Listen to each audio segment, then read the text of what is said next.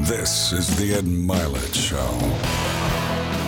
All right, everybody, welcome back to the show. So grateful that you're all joining us today, but I'm really grateful that this lady is here. I pursued her to be here today. I saw some of her work on social media. A couple friends of mine know her, and I saw. I thought to myself, I need to have her on my show. And the more and more I've researched her, even preparing for this interview, I'm positive that I want her here today. And so I don't know what I would call uh, Dr. Brighten other than I guess she's she's a naturopathic but doctor, but I think she's like an expert on all things sex, health, hormones, women, wellness. And I wanted to do a show today. By the way, men, as you start to listen, this is for both men and women today, especially for you men that want to understand your woman, her body, her well-being much better. We're going to talk about that, and then for you ladies today, we're really going to go deep on a lot of things that relate to you both physically and emotionally. And I have the perfect person here. So, Dr. Jolene Brighten, thanks for being here today. Thanks for having me. And that was such a nice introduction. well, it's all true, to be honest with you. But I, uh, and you know this, I messaged you. I said, please come on my show. It took I know. us a while. I was getting texts for Tell a them while. why you had to. T- tell them why you had to wait to come on. What was the reason? Oh, well, because I'm going through IVF. Right. And so, yeah, you have to have everything timed of like, when do you get eggs? And then I was in Europe and speaking over there. And I'm so glad we finally made it happen. I flew from Mexico City yesterday just for this interview. Oh my goodness, I'm honored that you did that. It, And- yeah, and there was a hurricane, and I was like, it's not stopping me. Oh my gosh, you're right. I didn't even think about the timing of it. You're exactly right. All right, let's get to the good stuff first. Guys, listen to this. Okay, you ready? For the ladies. You say women orgasm 65% of the time. Mm. Is that correct? Is that a correct quote? Yeah, well, I don't say it. Research says it. Okay. Yeah, it's what's called the orgasm gap. Okay. And so there's a big discretion between how often a penis gets to ejaculate and how much a clitoris gets the stimulation that it needs Mm. to reach orgasm. So men are orgasming about 95% of the time in a heterosexual relationship, and women is about 65% of the time Why? because of the clitoris and because of the lack of clitoracy, I should really say, which is uh, not my term. Uh, Ian Kerner, he came up with that. Mm-hmm. Okay. Um, that I think it's brilliant. It's like literacy, but for the clit. And Right. so, what men are taught is that the way that you have sex is through penetration. And what women are taught, even in sex ed, is that sex equals a penis in the vagina. And so everybody's being taught that that is the holy grail. Uh, part of that is because of Freud, as I talk about in Is This You do. Normal? Yes. Yeah, yeah, I slam him a little bit. Mm-hmm. Rightly so, because he was like, oh, the clitoral orgasm is so infantile. You want to strive for the vaginal orgasm. but in reality, what we know from the research is only about 18% of women orgasm from vaginal penetration alone hmm. and that's based on their anatomy nothing that, that they can hmm. control. And so why the orgasm gap exists is not because of the rhetoric that a lot of people fall into of like men don't care about women's pleasure men you know they're just like in it for themselves. It's not that.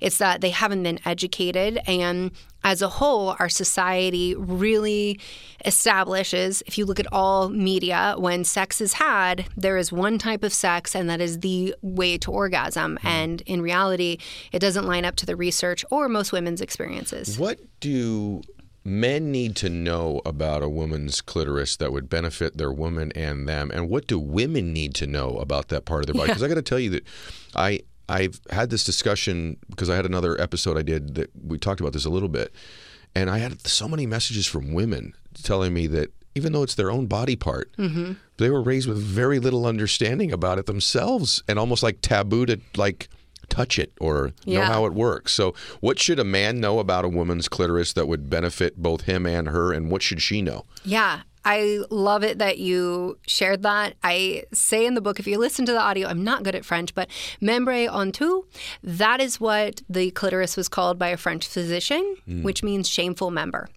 So My gosh, are you serious? Yeah, and we're talking like hundreds of years ago. So this whole concept of feeling shame around that part of your body, so maybe you don't touch it yourself, you don't communicate about it. Hmm. It's not just our modern society. The clitoris, as I call it, the clitoral conspiracy in the book, was taken out of medical literature. Hmm. So we actually knew the clitoris was much larger than how it had been portrayed. But even today, most medical anatomy textbooks are not accurate. They're hmm. not showing accurate clitoral diagrams. And this is just mind blowing is that there's this statistic gets thrown out and you'll hear like, oh, the clitoris has 8,000 nerve endings Yeah. based on a cow. Research came out at the end of 2022, the first time we ever had a research on a human woman showing 10,000, maybe more. Mm. It needs to be replicated, but mm. I just want everyone listening to understand if you feel like you've been left in the dark, that is on purpose. Mm. If you feel shameful about it, that's on purpose. So everything you're feeling is not a you problem, it's a major, like, clitoral conspiracy. So Literal conspiracy. you know, I said man woman, but I should ask you this I'm out of curiosity. Is the data any different with orgasms with same sex uh, with a woman? It a woman? is, yes. It is. Is it So, better? uh, yes, it is. Of course, it is because if you're a vulva owner, then you understand how a vulva works and where the anatomy Mm. is. But there is something, no matter your you know sexual orientation, that is universally true, and that is communication. Mm. And so, what should men know and what should women know? You have to talk. You have to talk in the bedroom about what feels good, what doesn't feel good. I often say, don't don't go in with the negative of like, no, don't do that, but instead say, I really love enjoyed it when you did this, or I was mm-hmm. loving this. So, mm-hmm. in the book, I have three diagrams of the clitoris, and one is it set in the vulva, so that you can really see the mm-hmm. whole terrain and see where things are. Now, no two vulvas are the same much like fingerprints. So, you know, it's not going to be exactly like the diagram in the book. So, you're going to have to ask questions. If you're not the vulva owner, ask questions. What we do know from the research is that predominantly women like moderate pressure. So, not too hard, not too soft, very Goldilocks in all of this. Um, there needs to be a rhythm. So rather than, you know, this like up and down or poking or, uh, you know, going at it, uh, you know, off beat, so to speak, really finding a rhythm. So rhythmic, circular motions, medium pressure, that's going to do it for a lot of women, stimulating the clitoris itself. But you need to ask because maybe she likes more, maybe she likes less. And what's important to understand is that if she orgasms first, it's more likely she's going to orgasm again hmm. when there is penetration. So there is a lot. Like men often come from this perspective of like, once I have an orgasm, I'm usually done. Once I ejaculate, I'm done. Mm-hmm. I'm out. And they think like, well, if she has an orgasm, then she's done. It's over. And in mm-hmm. fact, having an orgasm first, that can actually enhance the sexual experience going forward. So mm. that if you want to try for penetrative orgasms, that's one of the tips that I give in the book. I also explain that there's no reason why you can't stimulate the clitoris at the same time and still achieve orgasm. Mm-hmm. Uh, I want to know if something's how you would even measure this, or if it's just like we'll call it a wives' tale. Though I don't like that terminology. And by the way, we're about to get to health and hormones and wellness because it's connected to this as Oh, well. Oh, absolutely. But I, is it true? I don't even know how you would measure this, but this is what I've always been told. That the reason a man is only orgasming once is that it's a much more intense experience for the man. Have you heard this before? And that the woman's orgasm is not quite as strong, and so that she has multiple ones. Is that completely not true? Is there? Yeah, and how would you not- even measure it? I know that's not true. Okay. That's another one of those. Um, you know, we take a male body and then we compare women to it, but the male is always superior, and it's like, well, you can have multiples because your orgasms are not as good as mine. Got it. And in fact, when you ask experts, you blind them to the data of what people are reporting. An expert cannot tell the description of a man or a woman who is describing orgasm. Because they're so similar. They are similar. Yeah. But what it really is is a refractory period. It's just the ability for the nerves and the entire system to be able to fire again. To recover and go yeah. again. And once there is ejaculation, So to some extent, it means the woman's stronger in the sense that she can recover and, and go again Well, compared to the man. I mean, you know, there's something, uh, you know, as much as I'm a woman, I'd love to be like, oh, yes, we're stronger. It's just different. Mm-hmm. And there are men who are able to achieve multiple orgasms. It Mm-hmm. just is not necessarily the norm Mm-hmm. and is commonplace. And, you know, the same is true. There are women who are like, I can't achieve multiple orgasms. Mm. That's okay. Mm-hmm. Like, the end of the day, are you having mutually beneficial pleasure that is consensual? Like, winning. That's the winning. Okay, I love this. I love this. So we went to the uh, salacious stuff first, but we're going to come back to that. I know. You just were like, let's just dive well, in. let's I just get to you. it, right? Like, come on, stuff I want to know. Like, this is my show, damn it. I want to understand how this stuff works. and I'm 52 and finally learning this stuff. It's a little late. So, um, How is that? No way. There's actually research that shows that like senior citizens in some capacity are getting it on more than like are you calling me a senior citizen? No, I'm just saying. Look at the road ahead. just kidding. You know what's funny?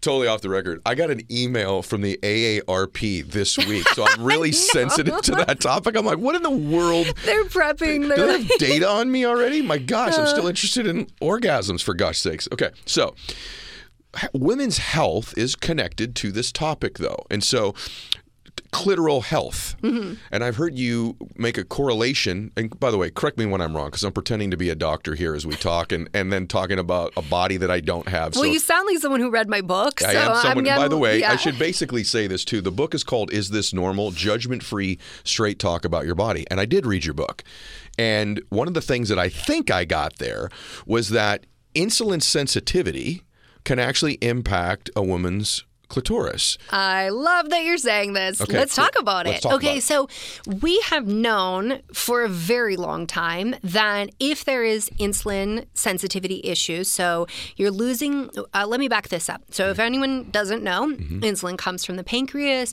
It basically knocks on the cell's door and is like, I vouch for glucose, they're cool, let them in. So Mm-hmm. That's what insulin does. When we lose sensitivity, when insulin goes to try to ring that doorbell, like the receptor is not receiving the message and the mm. cell does not allow glucose in.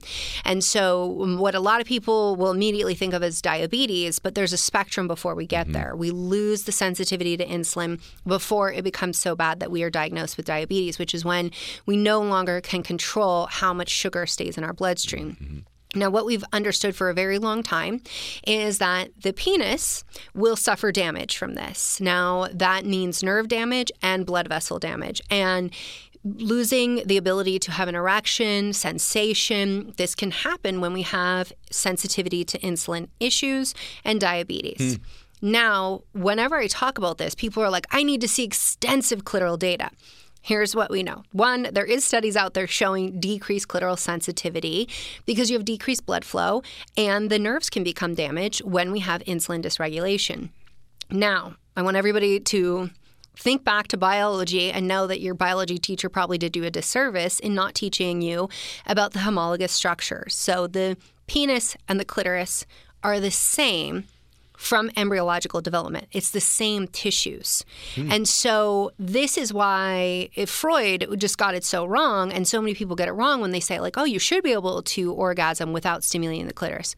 But we all accept we stimulate a penis and it orgasms. Yeah. It's the same tissue. And so Wow. the same mechanism is true when it comes to what is happening with insulin and with our nerves and with our entire cardiovascular system, but also just specific to the clitoris. The clitoris engorges in the same way as the penis. And so people don't even realize women get erections. Women uh, can have an erection and be in pain if there is, like, she doesn't achieve an orgasm in the same way that men can have that level of discomfort. Now, let me just say, in saying that, that is no reason to forego consent or for anybody to be coerced or pressured into sex. But when I start to explain that, women are like, oh my gosh, this makes so much sense. Like the aching that I had, or, you know, the, the fact that I thought things change down there, and they do. This is so good. I, I didn't know that.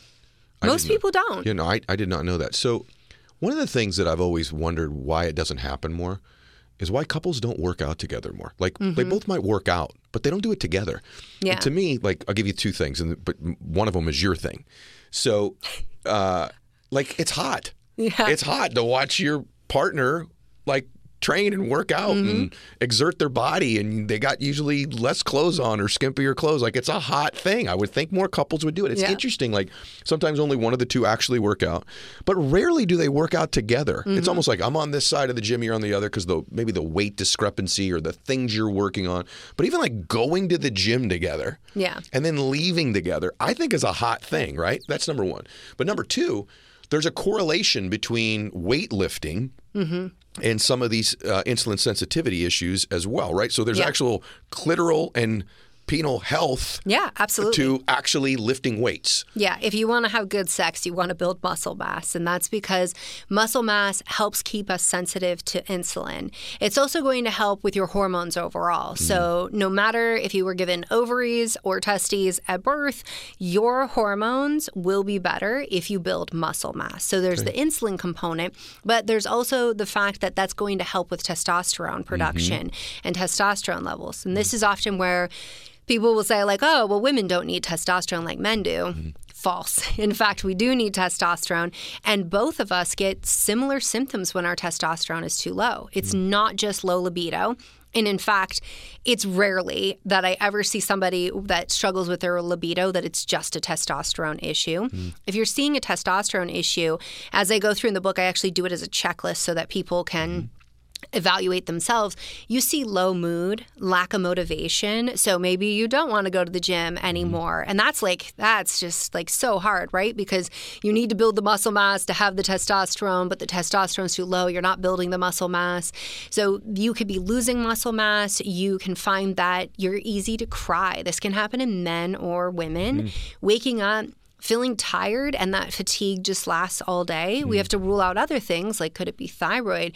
But these are some of the ways that testosterone can show up. Mm-hmm. And what is, I think, really another thing that's problematic and puts a lot of pressure on men as well is that we still have this stigma about showing emotions. And so, hmm.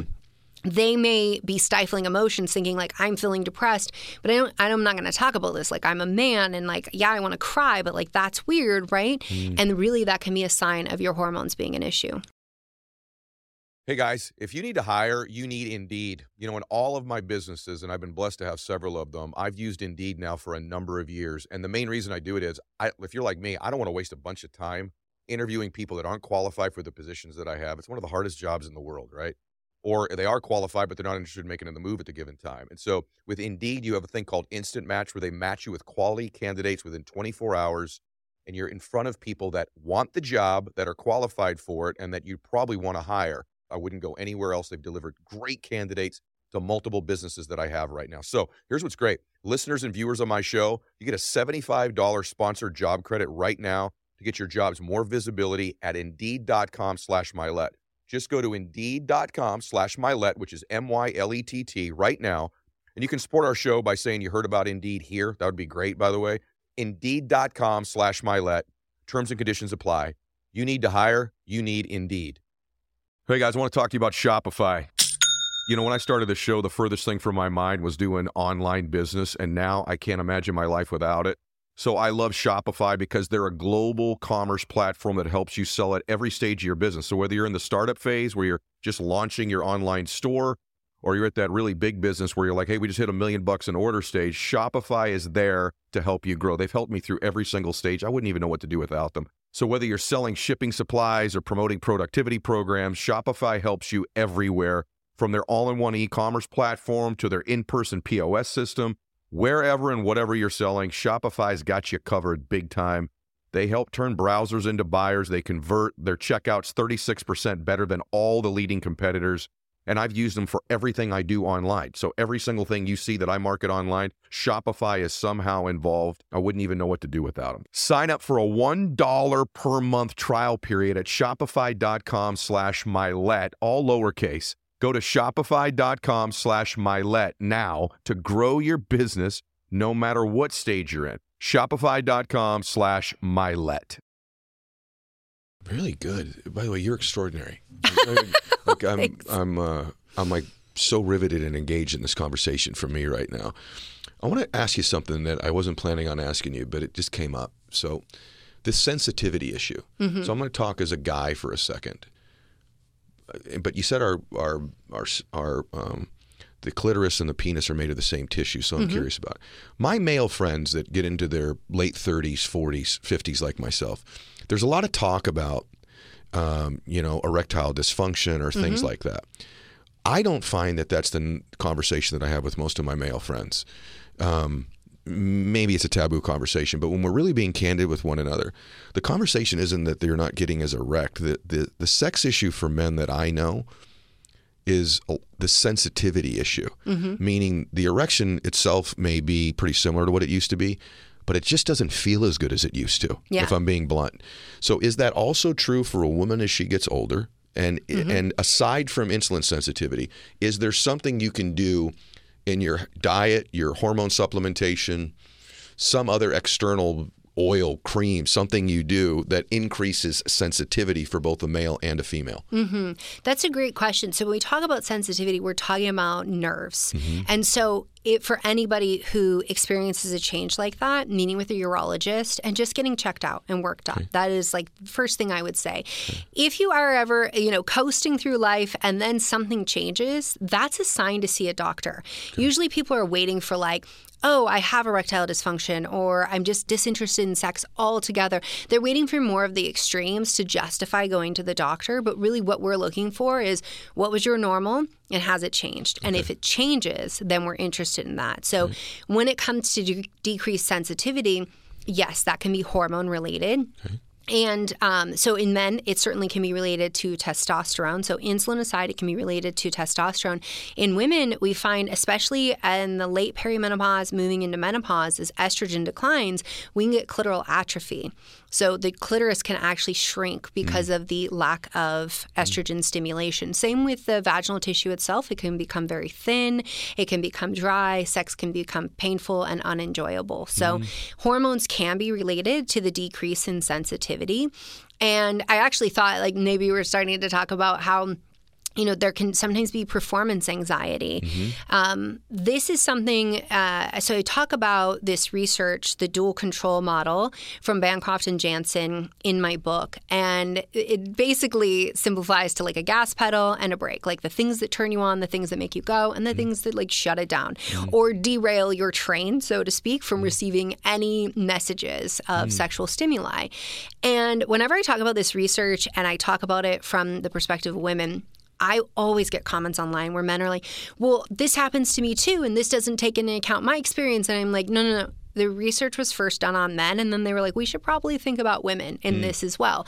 So when I, in this model, you know what society tells us is like you know hallmark you know get the card get the flowers get the chocolate uh, turn on the sexy mu- music get the scented candles those are all the positive input the gas pedal in reality, the uncomfortable place where we actually need to work is on all the brakes. So we can have body image issues. Like it doesn't matter what your gender is. You can feel insecure about your body, about being naked, about uh, what does your body look like in this position. And so, you know, the first of like, what does your body look like can make it so that you never even feel like you can get in the mood. And the other aspect of like worrying about what your body looks like in a position can actually pull you out of the mood once you get going. And mm. so there's all these psychological factors and stressors that come into play. Mm. For women, it's usually not feeling tended to, not feeling supported, safe, taken care of in a relationship. And because they're so sensitive to the environment, they can definitely have the hormonal component as well. So hormones can be a blockade. And so the way to really think about this uh, is is through there's an intake form um, that we use uh, as a certified sex counselor. There's an intake form to understand how sensitive the gas pedal and brake is. But the really the thing to understand is it doesn't matter if you have more ga- like you're easy to go or if you have like you know a lot of brakes like in terms of being good or bad. Mm-hmm. It just is and mm-hmm. it's like who you are in your makeup. And so mm-hmm. the thing to understand is like what will actually block you from getting the mood and identify those things and work on those things. Some are going to be a you issue, some is going to be a them issue, some is going to be an us issue. Hmm. And you can work on those things to really achieve the pleasure and the sex that you desire with the understanding as well that while all of society, again, we go back to media, like anytime we see sex in the media, right? In a movie, it's always like, oh, like he looked at her and like they were kissing and she just orgasmed and everybody just wants to have sex. And it can feel that way at the beginning of a relationship. But that classical picture of spontaneous desire is not everybody's true hmm. state. So spontaneous desire is like, I got sex on the brain. I think about it more uh, often than someone who has responsive desire. With the spontaneous desire, women can feel that, like around ovulation, as I talk about in the book, where mm-hmm. they're like, "Why am I in the Yeah. grocery?" Right. And like this song came on, and that's doing it for me. Or I'm looking at this magazine, and I'm like, "Yes, like I mm-hmm. need, I need to go home." Mm-hmm. Like, Right, right, right. and that's that more spontaneous desire. Responsive totally normal as well that is something where you really have to get things going before things get going. Mm-hmm. And men and women can both have this alike. Mm-hmm. But because society really puts all of these stereotypes in place and is like, men should be the pursuer, men should be this way. If you're not that way, you feel like something's wrong with you. Yeah. And then if you are opposite, you're a woman and you're like, I'm the pursuer, mm-hmm. I'm the one always interested, then that's when we see headlines like, you know, when Megan Fox was talking about how she wants to have sex all the time. And then, you know, the media's like, oh, she's like a teenage boy and she's like a yeah. man. And I'm like, no, she's just her. She's like, just and that's her. her normal. Yeah. So good that you just said that. Uh, let's shift a little bit now to health because Yeah. it's connected to this. So now we're going to go into a little bit less sex, a little bit more health.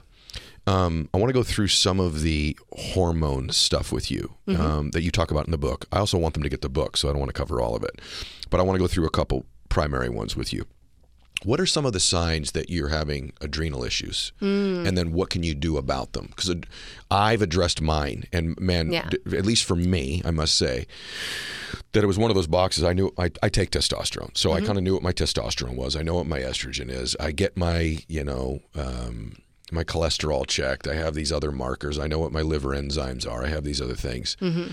I wasn't really looking at my adrenals, and I just I I with what my testosterone levels were, I should have had more energy in my mm-hmm. case, and I was finding myself like like around two o'clock, like I think I need a nappy poo right here. Like what is going on with me right now? So let's talk adrenals for a minute. Yeah. Okay. So if people don't know what the adrenals are, we should start there. They're two little glands. They sit on top of your kidneys and they release several hormones. So cortisol is one.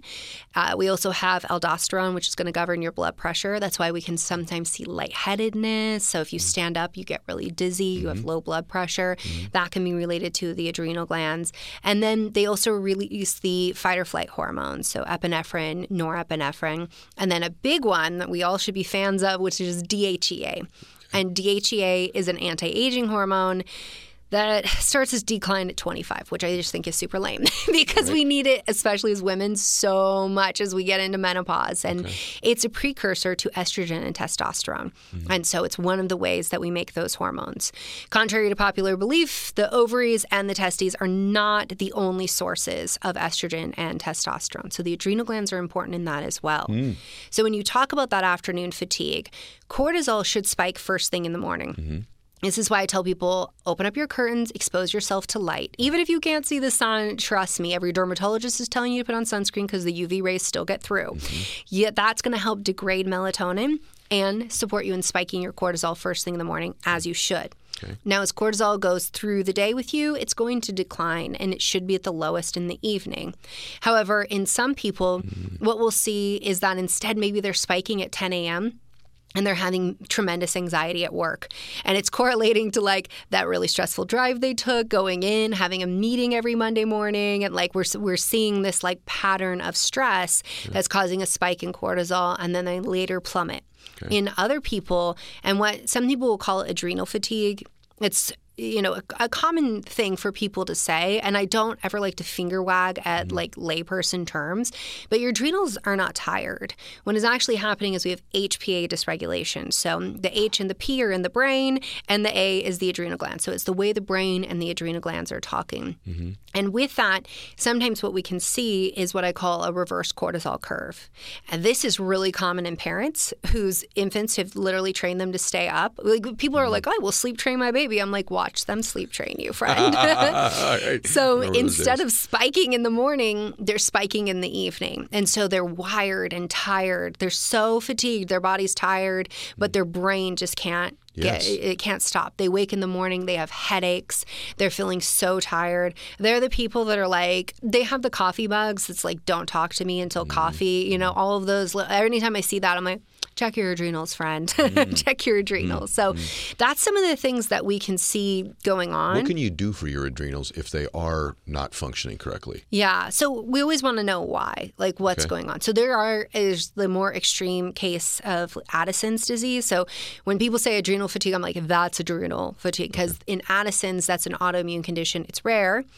Uh, President Kennedy actually had it. Yeah. So he had that um, darkening of his skin. You have to be on hormone replacement therapy uh, eventually for those adrenal glands, and you can have like Addisonian crisis, which is you're going to be hospitalized. It's life threatening. So that is more of the extreme.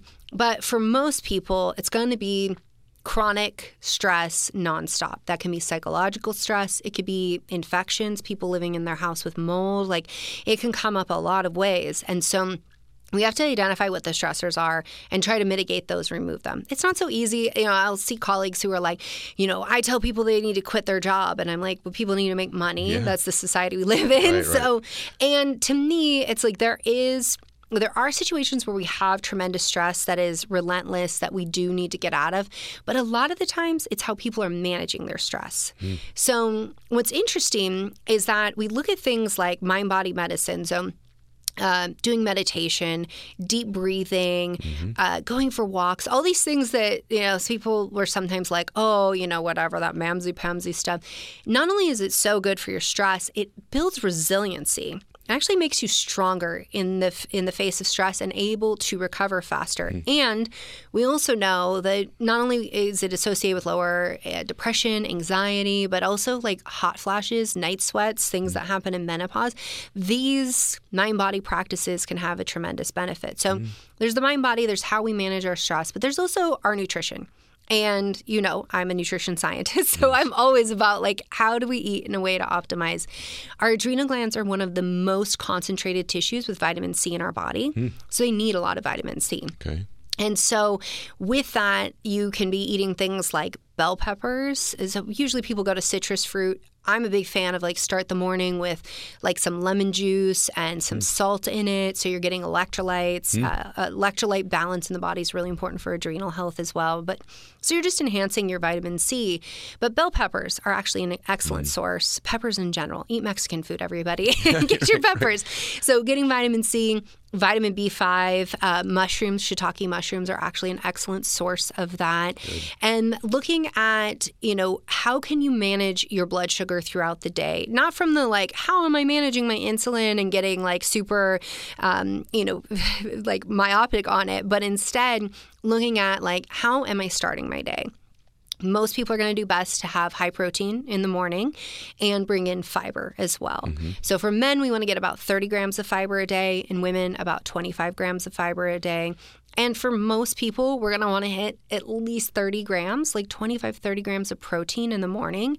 More if you're lifting weights, more if you have a larger body. And mm-hmm. the reason for that is because the, you know, we used to do this calculation of like you need you know 0.8 grams per kilogram of body weight of protein that is too low and we've known it's too low for a very long time. People, And- most people are getting so much less than that too. I know, and you'll hear a lot of people argue like, "Oh, there's we don't need protein that much protein," and I I'm like, you know, my back when I was doing nutrition research, it was on sarcopenic obesity, which is the loss of muscle mass, the infiltration of fat, and the risk of cardiometabolic events of you know diabetes, of having a heart attack, having strokes, like the, all of this goes up.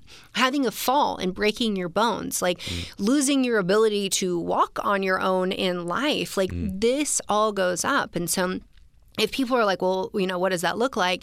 I say, you know, think about the round M&M. The round M&M guy. You have skinny arms and skinny legs and this big round body. And what's happening is we're getting fat infiltration around the organs. So visceral adiposity. That is the worst. like we mm-hmm. don't want it. I'm always like, look, you got a booty and thighs. I don't care. Keep your fat there. Yeah. It's around your organs. We've got a problem. Okay, so good. So, hey guys, you know when I love technology and a great idea revolutionizes an old industry.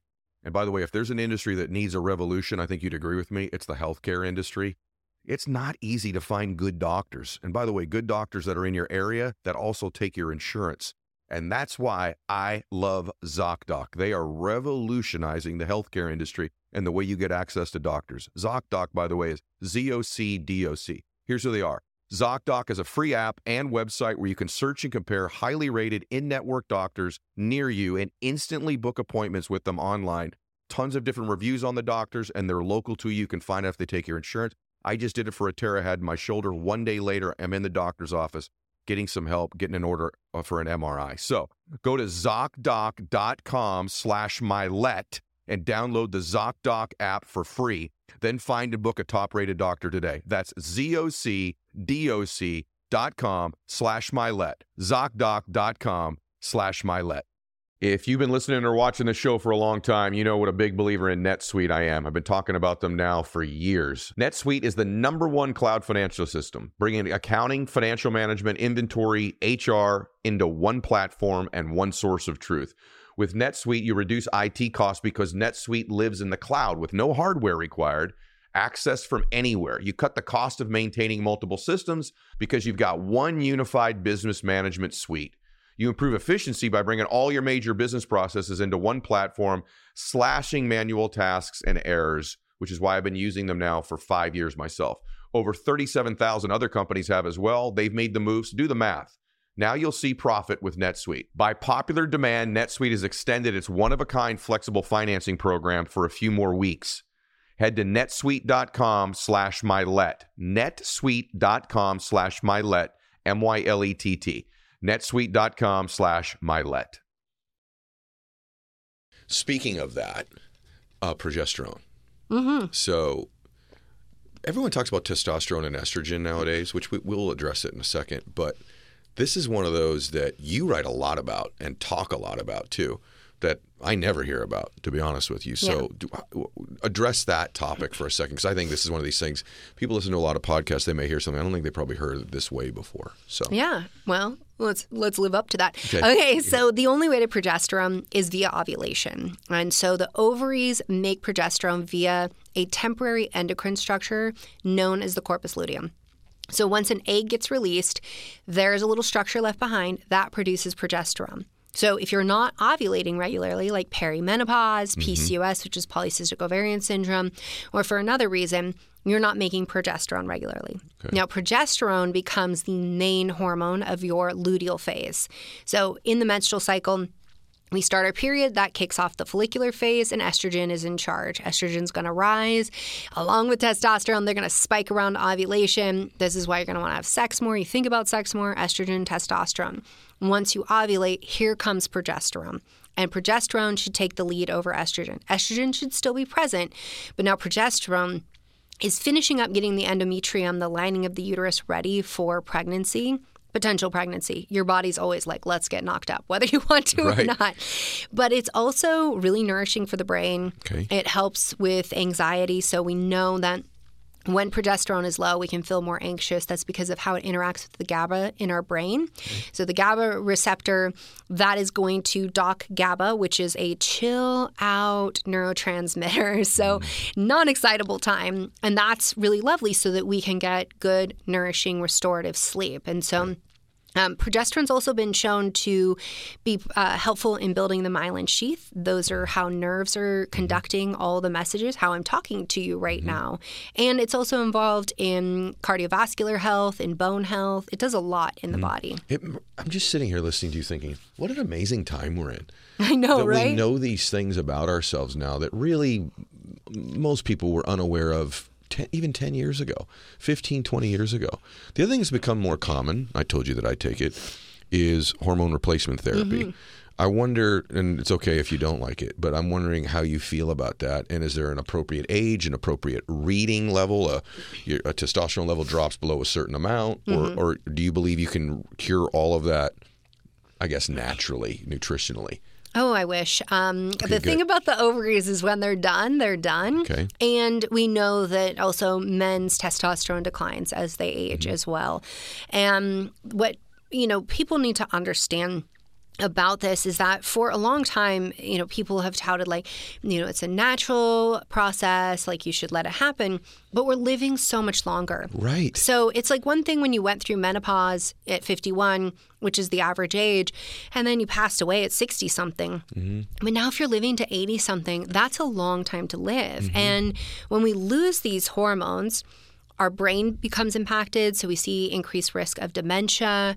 Our cardiovascular system gets impacted. So, uh, you know, to your question about when do we start it, as close to menopause as possible. With perimenopause, we will not necessarily start like estrogen early on. It may be progesterone that we're bringing. And the reason for that is because once you stop ovulating, which is what's happening in perimenopause, it becomes more irregular. And once you're done and it's been 12 months, now you're in menopause, which is where everybody focuses is like, let's focus on menopause, this one day event. Yeah. And then we're post menopause. But I'm like, there's this 10 years, you know, seven to 10 years before menopause where you might be struggling. So progesterone being the first to go is one of the first things that we usually look at bringing in. And then bringing in estrogen in that later phase of perimenopause before you're transitioning into menopause and then continuing it. If we do that, there's some research saying that estrogen replacement therapy is performing better than these lipid drugs in women when it comes to cardiovascular health. If we do that closer to menopause, then we are seeing benefits in terms of possibly preventing dementia. So there's a lot of benefit to bringing these in. Hmm. And I think it's really important for people to understand because there's been a couple of large studies. We actually, I think we used um, hormone replacement therapy for almost like 60 years before they started to do, they decided to do a randomized control trial. And I know it's a long time, right? and then they did it. But, you know, there was a couple of studies and they just weren't great because one of the studies, they were basically taking, oh, you know, more advanced age than what we would start and who already had cardiovascular issues. And it showed that, like, yeah, they had stroke, they had heart attack because this isn't a treatment, it's a prevention. Hmm. We have to come in earlier. Another study, they wanted asymptomatic women because otherwise they would know they were in the trial if they got better. They'd be like, oh, I'm definitely getting the real thing, no placebo here. Um, so, you know, this is not who we typically use it with. There's usually symptoms, and that's why we start using it and looking into it. The other thing is that they had smokers in the group and other people in the group who already were at higher risk. But the mm. problem with these studies is that the women were beyond where we would start somebody on hormone replacement therapy. They had already been without hormones for, you know, a mm. decade or more. Mm. And so I think it's really important to understand that a lot of recommendations have been based on research that doesn't correlate with how we actually do you know, hormone replacement therapy. I am a fan because I would like my patients to all remember a well lived life and not end up with dementia, mm-hmm. to have a strong pelvic floor and urinary tract symptom to where mm-hmm. they don't develop urinary incontinence. It's one of the mm-hmm. primary reasons women go into nursing homes.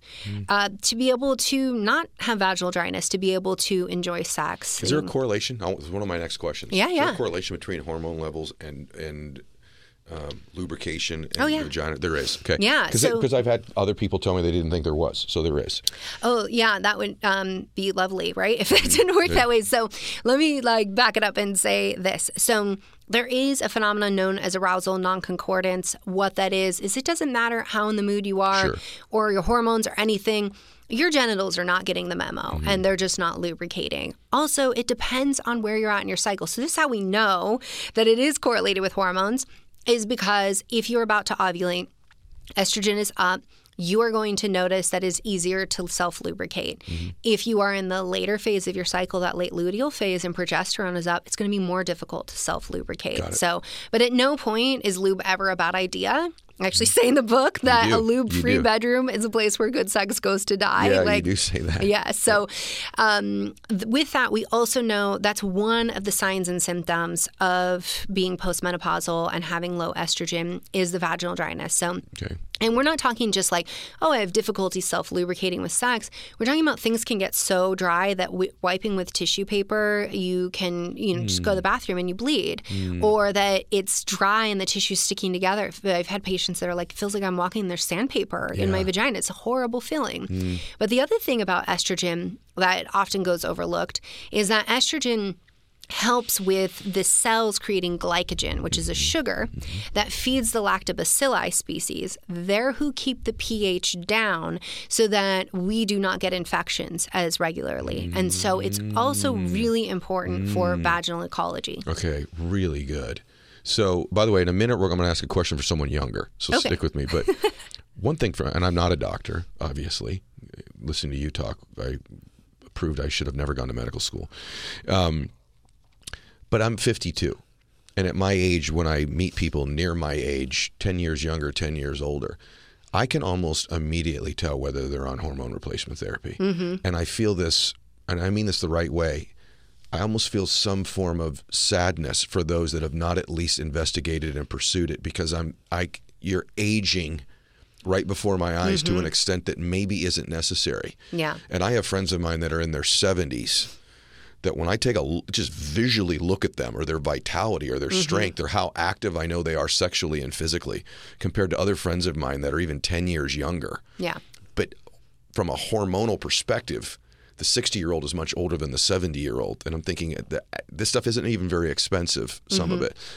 And by the way, I'm not carte blanche recommending it. For example, my testosterone impacts negatively my HDL, which mm-hmm. is already genetically very low. So I have to be careful. There's Yeah. no across the board recommendations here. Like you got to know what it's doing to your body and get your labs drawn regularly. But one thing that's remarkable to me is you take my audience that's all these folks that are really trying to live a better life. Mm-hmm. They're working on their minds, they're working on their fitness and their body, they eat clean, yet they almost never get their labs done. Yeah. They never look at their body and their I'm blood. such a data junkie. I'm always I tracking. are. I just went and got um, my full MRI body scan this morning with Prenuvo. You did. You Yeah. did it. I do one once a year as my, myself. Oh, that's amazing. And, was- and uh, Peter Diamandis was sitting here four hours ago doing a conversation. We were talking about that very thing. Like, Yeah. Now, some of these things I feel sometimes frustrated to discuss because some of them are more expensive and Oh, some yeah. folks listening can't afford it. But a lot of these things, like getting your blood drawn, usually if you have insurance, even that's going to be covered. And so, just this is how you'll know. You, can't tell from on the outside of your body. Yeah. You know, getting these things looked at. Let's talk about something for someone a little bit younger, and it's the topic that you talk a lot about on your social media, which, by the way, you should be following her there too. But also, I want to know the impact of taking the pill if you're a mm-hmm. woman.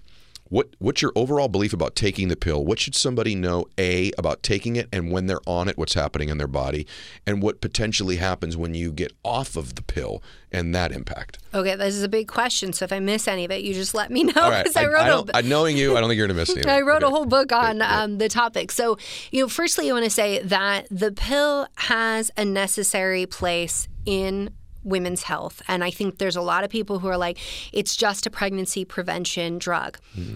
And then they think like, oh, you could just, you know, do all these other methods. And the reality is, is that there is no one size fits all for contraceptives or for pregnancy prevention. We have to counsel the patient. Hmm. Same as like hormone replacement therapy, although this is not the same uh, because hormone replacement therapy has more benefits than necessarily the pill does for some people. So it just depends, right? So the first thing I'll say is that we do need access to the pill, IUDs, the whole works. It, Barriers, yes, especially if you're in a monogamous relationship, barriers should be on point. But the pill has utility in terms of somebody, as you were just saying, like not everybody can afford screening labs. Not everybody can afford the treatments available. It's unfortunate. I really wish that we lived in a society that gave everybody access. It's to so things. frustrating to me that one topic, not to interrupt you, but the Yeah. disparity in healthcare Yeah. between those that can afford it and those that can't. It is it is the great secret gap in our country, not just the wealth gap. It's the health treatment, Mm-hmm. health prevention, health welfare gap is just it's it's something that I'm going to be on a major crusade about the next 10 years of my life because it's not fair Yeah. that somebody with a little bit more means can get full body MRIs and their labs done and afford hormone replacement Yeah. therapy and talk to somebody. That's why podcasts are so great. I can put the world's best expert on this in front of anybody who's on any budget can listen to this right now. I didn't mean to interrupt you. No, no, you're totally fine. No, this is a conversation. That's how those go. It's totally cool. So, um, you know, what I was saying though, so let's say somebody has polycystic ovarian syndrome. Now, me in a perfect world would prefer that we are working on diet and lifestyle and like we can get everything dialed in. But maybe they don't have the budget, they don't have the means, like there is something that's a barrier and they're not ovulating regularly, they're going to be at risk of endometrial hyperplasia if they're not getting their period. That is where the lining of the uterus builds up. Mm. And after years of that, they're going to be at risk of endometrial cancer. So I can prevent cancer in someone by giving them the pill until maybe their life situation changes or they can you know adopt adopt a lifestyle you know that would help them with PCOS by the way for everyone listening the new recommendations just came out. The international recommendations say that everybody should have lifestyle and nutrition as first line therapies. It should be mm-hmm. part of the conversation. Mm-hmm. So it is important. It does have utility but not everyone can do that. Not everybody lives in a safe environment. So I did two years of clinical rotations in a homeless youth shelter. These are women who don't have doors to lock. These are mm. women who cannot protect themselves. Mm. And an unintended pregnancy would be detrimental to mm. their life. And so um, I just say that because I am going to say some negative things about the pill because you know, I think that we have to weigh the pros and cons for everybody, but we also have to recognize that there has been utility for the pill and that utility still exists. And while I would love us not to just treat symptoms without looking into it, not everybody can look into why we have mm-hmm. symptoms. So that's the first thing I'd say to know about the pill. Okay. If you have irregular periods, if you are finding you have painful periods, if you have acne, if you have symptoms that your doctor throws into the bucket of lady part problems, and the first thing they pass you is the pill, pause because that's going to mask whatever is going on. We can't test your hormones at that point. We can't, you know, there's things that we can't do to work you up to understand what was actually the cause here and why that's problematic is because we already have conditions like endometriosis and PCOS that are underdiagnosed that leave women to suffer that have consequences like infertility that they don't even know about mm. because they're just past the pill or they're ignored by healthcare. So that is one piece. The other piece is to know that just because your doctor may tell you, like, oh, the side effects are so minimal, don't worry about it, they don't discuss you with it, or they dismiss you, that whatever you're experiencing is true. And that, I think, is the biggest problem. Women are past the pill and then they're gaslit about their experience. And What do you of mean by that? so you go on the pill. Mm-hmm. You find that maybe you are part of the that population that has adverse mood effects. Yeah. And you're told, "Oh no, it couldn't be the pill. It's just you. Your life changed. Like you're like you have a chemical imbalance. Yeah, you introduced chemicals in my system. And then I became depressed. And so it can be something like that with mood. Um, noticing weight gain. So from the studies, we're like, mm, it doesn't really cause weight gain when you look at the average you're not always going to be the average. We expect in statistics that when we have a bell curve, there will be these outliers. We expect that. And yet, when doctors prescribe treatments or you know, especially in the case of like the pill, they're so quick to be like, no, the research doesn't show it. Right. Therefore, you're, Right. what you're feeling and experiencing is not true. Right. And this is why I tell people if you're going to start the pill, write down your data. What what's your mood like? What are like just go great, through great, great. everything and then you can track it because a doctor will always successfully gaslight you if you do not have things written down and you do not have that right in front of you because and I shouldn't say always. Some of you will be very good at this, but what I say is that when you write down your data, your doctor starts to gaslight you about things. I'm like, uh, this for my Star Wars fans out there. You literally look at it and you Obi Wan Kenobi them. You're like, these are not the droids you seek. Like, you are not going to basically mess with my mind right now, because a lot of times doctors will be like, you're misremembering. No, no other woman has this. I've never had a patient experience. You start to doubt yourself. So, hmm. track your data so you can know what is true for you and what's not true for you. Okay, I'm really glad you talk about this because again, I'm I want to categorize myself clearly again. I'm a layman. But I have a daughter and we don't give millions of young men a chemical in their body when they mm-hmm. turn 16 or 18 or 19 or 20 years old. But let's just be real. There are millions and millions of young girls in the world today that are prescribed that pill so their parents can sleep better at night. Mm-hmm. And and there's also been a mental health crisis amongst our young people for a very long time. And I have to wonder whether in some cases there's correlation there.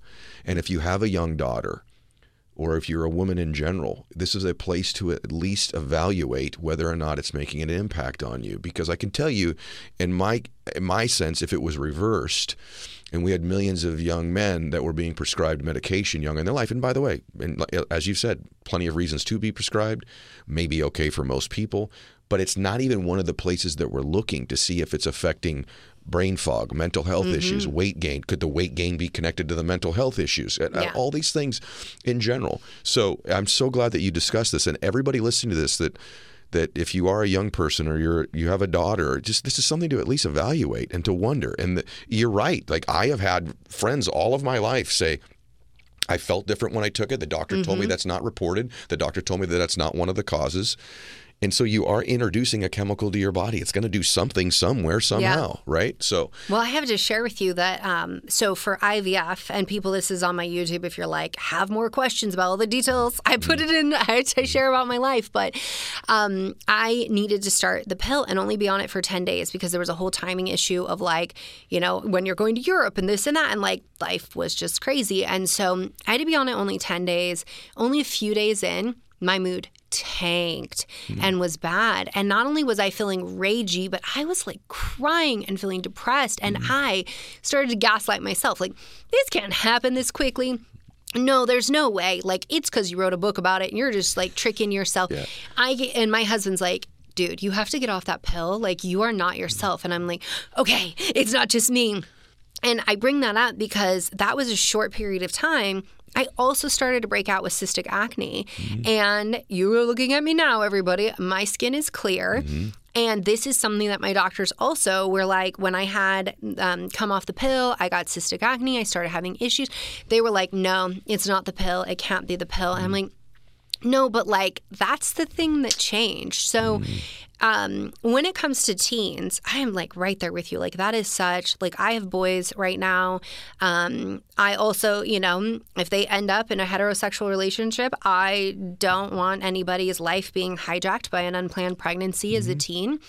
And um, for everybody who's like abstinence only, read the book. I talk about the research and what Amsterdam and Germany have done differently and how they have such vastly better outcomes. So, but I digress. Okay, so let me go back to teens. Um, they are at higher risk for not only depression but also suicide. So that makes you be like, oh my God, maybe I shouldn't. They shouldn't take the pill. You can change formulations, and that can change people night and day. So this is important to understand: is that just because one pill doesn't work for you doesn't mean a, another pill won't. And what I tell parents and what I tell patients is monitor with teens, it's hard. They don't always want to talk to their parents. So mm-hmm. their bestie needs to be dialed in. I start dodging your texts. I'm not interested in the things I used to. I'm not showing up to like my dance practice, gymnastics, the golf, I don't know, whatever you loved. These things start to change. Hey, can you like let me know or let my parents know or like what is the procedure mm-hmm. to make sure that we get help? I love this. I, I want to stay on just for one more second. I want to ask you about the pineal gland because I am fascinated with it overall for a lot of reasons that aren't even just physical, but metaphysical, even. Yeah. But, uh, and again, this is just me. I'm not an alarmist or anything like that. And I, and again, I, I, I just want to say this. I've had enough friends have young daughters that some of their acting out, whether I'll give you, I'll, I'll just say it. Yeah. They got on the pill, and prior to that, they weren't partying real hard. They weren't. They weren't. Yeah. They weren't doing what they were before. Now, as part of it, just it's the age and the pill correlated with that age, and that's a rebellious age. But or is there more self-medicating going on? Is there um, is there some you know more anxiety, angst, uh, wound up whatever it is that I think you just really need to watch your young people and, and your young girls if they've been prescribed the pill to not just their behavior, not just their attitudes, but some of their behaviors and watch a little bit more closely. I just had a daughter get out of those adolescent years and now she's a sophomore in college. And so had a lot of young girls running around my house for a long time. And it's just interesting that during those years mm-hmm. when this stuff starts with some of them some of the other stuff started as well. Now you might say take the pill out of the equation. Guess what dummy? That's when kids start getting into alcohol and drinking. I get all that but I also it's has been fascinating to me in conversations with friends of mine how correlated some of those behavior changes were. Yeah. So I want to make sure that it's just we need to make sure that we're we're you know doing everything we can for the young ladies in our lives. Well, to that point, there are so many confounding variables, right? Mm-hmm. This is why we can't say the pill causes depression. Because there's so much going on. We can say there's a correlation. Mm-hmm. And what we do understand, there has been some research showing that we are more prone to engage in risk taking behavior mm-hmm. when we're on the pill. That some of us can have basically a blunted cortisol response in the brain in the way that PD, like people with PTSD, like came back from mm. war, can, mm. so that you don't respond in the same way. Mm. Uh, there's a PhD researcher, Dr. Sarah Hill. She wrote a book called "This Is Your Brain on Birth Control." And it is all about just the brain aspect. It was crazy. Her and I were writing our books at the same time. And uh, mine came out at the beginning of 2019, hers came out at the end of 2019. But when we got copies and read each other, we were like, we were finding the same stuff, like in the research and coming to the same conclusions. But yeah, she talks a lot too about how she came off the pill and she felt like, you know, she didn't know who she was on the pill. Like she was a different person off of it. There's a lot of women who say that. And there's a lot of doctors who are like, no, that's just not true. That doesn't affect you. Mm. Well, how do we know? Unless we listen to women who tell their stories. We mm-hmm. can't just always look at only the research and expect that, like, that's going to give us every bit of information. It's almost like clinical experience has gone out the window, and listening to your patients is like, just you know this thing that we don't do because either they fit into the box or they're wrong Yeah. Well, the other thing too is like attitudes and emotions are a very difficult thing to monitor and understand in any kind of data or any kind of study. It's just difficult to know that. It's not something we just take a lab test for and we have data for. yeah But what I've just heard this enough that you're the mm-hmm. first person to ever talk about it that I'm familiar with. By the way, I'm just really grateful that today's so good and so different and that you flew from Mexico to do it. But before you go, we should talk about glands a little bit too. Mm-hmm. So I, I mentioned earlier the pineal gland. So what should we know about that? The pineal gland has something to do with like melatonin Yeah. and your circadian rhythm and what Yeah. else and why does it matter? So we talked, you guys got to go rewind it, go back. Uh, we talked about cortisol mm-hmm. rising, and I said expose yourself to light. Hmm. So that light is going to pass through your eyes. It's going to affect the pineal gland. That's going to help. We're going to degrade and break down melatonin, and we're going to say it's time for cortisol to come up. Mm-hmm. In the evening, it's opposite. You need melatonin to rise for cortisol to come down. So if you are struggling with your adrenals, you have to sleep in a completely dark room Wow. get the temperature down. Uh, and, and that means sometimes you have to get an eye mask. But the other thing is that, you know, people are always like, avoid your electronics before bed. That would be great. I have enough people with ADHD that are like, I have to scroll until my brain shuts up and numbs out and I fall asleep. Amber glasses, blue light blocking glasses, put on, you know, get an app or change your screen so that it's filtering that blue light because that blue light is going to break down your melatonin. Now, in the book, I have a whole diagram about how sleep disruption affects all of our hormones, putting us at risk of infertility, inflammation, diabetes, like the whole works. So people often are like, oh, well, just if I'm skipping sleep, right? Quality restorative sleep matters as well. And why, you know, there's a lot that happens during sleep, but when we talk about the hormone melatonin, it's an antioxidant.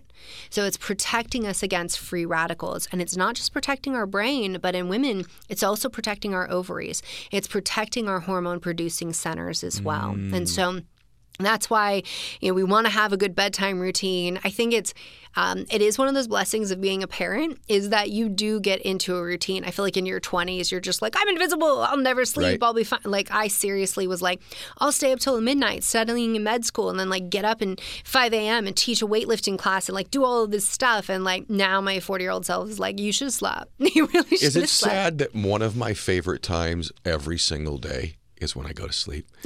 I love sleep. I love sleep. I love that. I'm, a lot of you are nodding right now, but you get into the bed and you're like, oh gosh. Like when I was young, I didn't give a crap about sleep. Now Yeah. I'm like, I can't wait to do this. I don't know what that says about my in the middle of the day awake life, but I can't wait for sleep. Well, I think it's like part of it too is that you intuitively know, like, this is when your brain detoxes. This is when the cleanup Yeah. happens. You have really essential hormones that are rising. So around 10 p.m., we're going to see like growth hormone rises. And Yeah. so you have to be asleep to be getting the benefit of all of these hormones and the whole mechanisms that like consolidate memory. I think that's true. I also think like it's the time of day where I'm guaranteed to be disconnected. I'm not texting or emailing or having Yeah. to talk to anybody during that time. Okay, if you stuck around to the end, I get to ask one of the most important questions at the end because you talk a lot about this and a lot about it lately too. So the last thing I want to ask you about is our thyroids mm. because it's like a lot lately. I hear you talking about this and the book, but this is something that it's kind of like they say, ah, they got a thyroid issue. Like the only time you ever hear is if someone's gained a significant amount of weight and they go, oh, it's the thyroid thing. But Yeah. this is really critical. And I get my levels monitored and I'm on some medication for it myself. But talk about the. Twinning. I said twinning. Me too. Okay, good. Good, good, good, good. So talk about the thyroid. Let's just let's Yeah. address that before we go. It's important. It is super important, and I've been talking about it for a very long time. So it's a butterfly-shaped gland. It sits at the front of your neck, and the thyroid is going to affect every single system in your body. So thyroid hormone, specifically T3, which is the active thyroid hormone, there's a receptor in every cell in your body for it. That's how crucial it is, and that is why it's sometimes hard to get diagnosed because maybe you're presenting with brain fog, maybe it's constipation, dry skin, hair loss, lateral third of your eyebrows is starting to disappear, or maybe it's subtle, like you have heartburn and joint pain, and your voice is kind of gravelly and deepening. These can be signs that your thyroid is too low. So hmm. It's not always just energy alone, it's not just being cold, and it's not just the weight gain. It's literally any cell in your body means any system in your body can start to present. So, the most common we see is hypothyroidism. And within the United States, the most common reason is Hashimoto's thyroiditis. That's hmm. an autoimmune condition. You literally kick your own ass. So, your Yes. immune system. Uh, what, so I'm going to talk about Graves. So everybody in Hashimoto's, the antibodies dock onto the receptor. They flag the tissue for destruction. The immune system comes in and destroys it. In Graves' disease, which is much more rare, that's excess thyroid hormone. Everything's amped up, but you still feel tired sometimes. But you're anxious. You're finding that, um, you know, you have maybe diarrhea. You're sweating a lot. You're shaking. With that, it's an autoimmune condition where the thyroid is actually antibodies docking to it that stimulate it to produce thyroid hormone. So the, we've got these two autoimmune conditions. In a perfect system, um, you know, I don't know. I don't want to think we're imperfect just because we need thyroid meds, right, but right. in a perfect world, your brain, the pituitary, signals TSH, that signals the thyroid. So when your doctor just measures TSH, they're just measuring the brain hormone, which is an indirect measurement of the actual hormones that the thyroid produces. It's useful, but it's not enough information. What should they measure? They want you want to measure TSH, free T4, that's what the thyroid produces, mm. free T3, that is the conversion that needs to happen. Primarily in peripheral tissues like the gut and the kidneys, and then looking at those antibodies. If you've never had a TPO and thyroglobulin antibody, it's really important to have those screened because the antibodies come first when it comes to hypothyroidism, and then the thyroid disease where you need medication, that comes second. Mm-hmm. So, this is what we most commonly see in the United States. People often are like, oh, just give iodine because your thyroid needs it. In developing nations, maybe that would be the solution, but I caution people with Hashimoto's because the research has shown us when there is a deficiency in selenium and we bring in thyroid, it can actually cause an autoimmune flare and you can feel a lot worse. And while we just talked about all the thyroid symptoms, it's important to understand that even with thyroid medication coming in, you may not still feel good because if the autoimmune condition is still progressing, we have to address that. You're in a highly inflamed state, and mm-hmm. your body knows that it's time to slow down and to really just get you to simmer down and go to bed mm. so that you can heal. So, mm. we want to do thorough testing, make sure that we understand what's going on. And then, as you were saying, sometimes hormone replacement therapy is necessary. Mm. You can live without estrogen, testosterone, progesterone in menopause. So you can go through menopause, you can live without those. You can never live without thyroid hormone. It's mm. absolutely essential. Mm-hmm. And that's important for people to understand because you know, my website, drbrighten.com, I have a ton of information about best diet to be eating to, for thyroid, which, by the way, so everyone knows, my jam is to fill you with nutrient dense foods, not take everything away kind of approach. I'm like, what can we eat to maximize our thyroid health, our adrenal health, our uh, immune health altogether? So, looking at that piece, we want to be working on the nutrition aspect. But if enough tissue has been destroyed, you can't out eat your way out of it. It's kind of like, you know, in menopause, how if your ovaries stop, I cannot help you eat anything or exercise or do anything to make them make hormones again. If you lack thyroid gland, you're going to have to have thyroid hormone replacement. Gosh, I was just sitting here listening to you, thinking in my own life how important. Um, we were talking about genders earlier. Think about how important the female doctors in my life are. so, and, and I, what I reason I wanted you here today is I want the world to have access to you as at least their virtual mentor and doctor. And I wanted to put you on display to say, listen to this woman's brilliance, and and and you all heard it here today. Like my my heart doctor is Dr. Amy Doneen.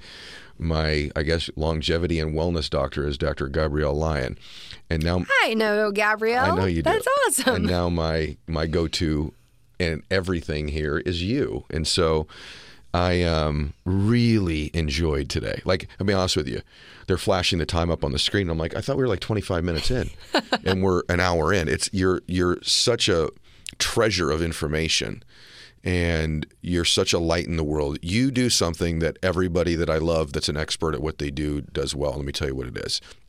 They take incredibly complicated things and they're so intelligent that they can break it down into simple, easy to understand terminology so that people that aren't experts in that field can take advantage of their wisdom and their knowledge. You do that. That's why I wanted you by definition. You do that better than anybody that I know. Oh, thank you. Well, it is. It's rare. You're every room you walk into, you're the smartest person in the room. But oh, I don't know about that. But... I do. and, and, but but unlike most people who are that way, you feel no need to prove it because you're really there to serve and to help and to heal people. And I just want to acknowledge you for that. I think you're remarkable. Oh, well, I, thank you so much. I truly I do. really appreciate that. Yeah. Like, you are definitely trying to get me to come back. oh, no, no, you're coming back. We're gonna, I got to feel like there's another book here soon. So I hope that I hope that you definitely come back. So, guys, if you have not done it yet, you can go get Is This Normal? Judgment free, straight talk about your body. You can follow Dr. Brighten anywhere on social media. You can go to drbrighten.com. You can follow me on social media at edmylett.com. You can get my book, The Power of One More. Go get them together right? If you're going to get her book, The Power of One More Book is my book. Get one more book. Oh, yeah. Besties. Besties. get them on your shelf. I loved this today. Thank you for traveling so far. Yeah, thanks for having me. Totally worth it. Millions of people just got healthier right now today. All right, guys, God bless you. Please share the show, max out your life, and remember you were born to do something great with your life. Take care. This is the Ed Mylett Show.